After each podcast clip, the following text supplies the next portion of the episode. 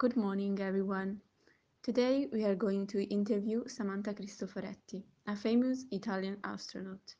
She took part in a space expedition in two thousand fourteen, which made her the first Italian woman in space. Samantha, it's a pleasure to meet you. Thanks for inviting me. To start off, we would like to know the answer to one of the most asked questions about living in space. How is life without gravity? Everything is different. For example, we have to store liquids in pouches and, as a consequence, we can have proper showers. We also have to attach our things to the wall to avoid them floating around. Even our food floats. Speaking of food, how do you eat in space? All of it, from fruit to meat, is dried, so we need to hydrate it before eating it. Each one of us has bonus food, which is a package that contains our favorite things to eat.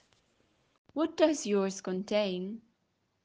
One of my favorite dishes in it is an exquisite chicken with turmeric, brown rice, mushrooms and peas. An Italian chef, Stefano Polato, collaborated on the creation of this meal. Changing subject. As you are the first Italian woman in space, what's your point of view on gender equality? I think that women are perfectly capable of doing the same things as their male colleagues. They simply have to believe it. Our job as female astronauts is to make young women understand that a career in the space industry is possible. Before you go, one last question.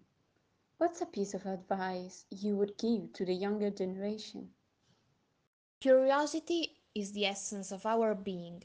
Therefore, always try to discover new things.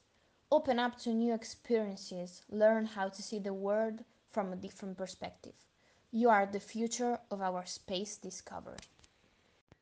I really appreciated your answer. Thank you so much. Have a nice day. Thank you. Goodbye. And that was Samantha Cristoforetti for our section Space and Discovery. Thanks to everyone who listened. See you next week.